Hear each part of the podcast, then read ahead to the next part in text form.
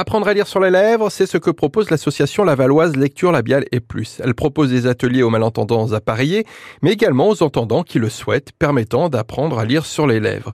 Comment devient-on adhérent ou bénévole? Laurence Denor, trésorière de l'association. Bah, vous pouvez être euh, bénévole pour euh, aider euh, à droite et à gauche. Notre association s'adresse aux malentendants, donc c'est sur n'importe quelle personne malentendante peut être bénévole, et même des personnes qui ne sont pas malentendantes. Vous avez combien de bénévoles dans l'association?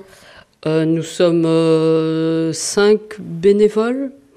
Euh, d'abord, l'association s'est créée où nous étions quatre personnes malentendantes. Avec, nous suivions des séances de lecture labiale avec notre orthophoniste Alexandra. Et c'est Alexandra qui nous a proposé de créer une association.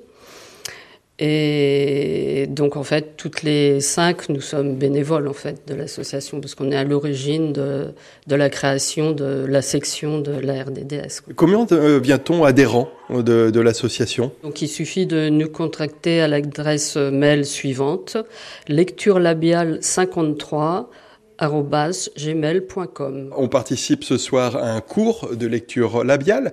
Euh, pour les adhérents, c'est payant, c'est gratuit, comment ça se passe? Les séances de lecture labiale sont gratuites, mais on demande juste une euh, participation, une cotisation à l'association qui est de 20 euros à l'année civile. L'association s'appelle Lecture labiale et plus. Que veut dire le et plus? Ça veut dire qu'on propose des, des réunions d'information des, rencontres tout simplement pour discuter entre nous sur les problèmes des malentendants.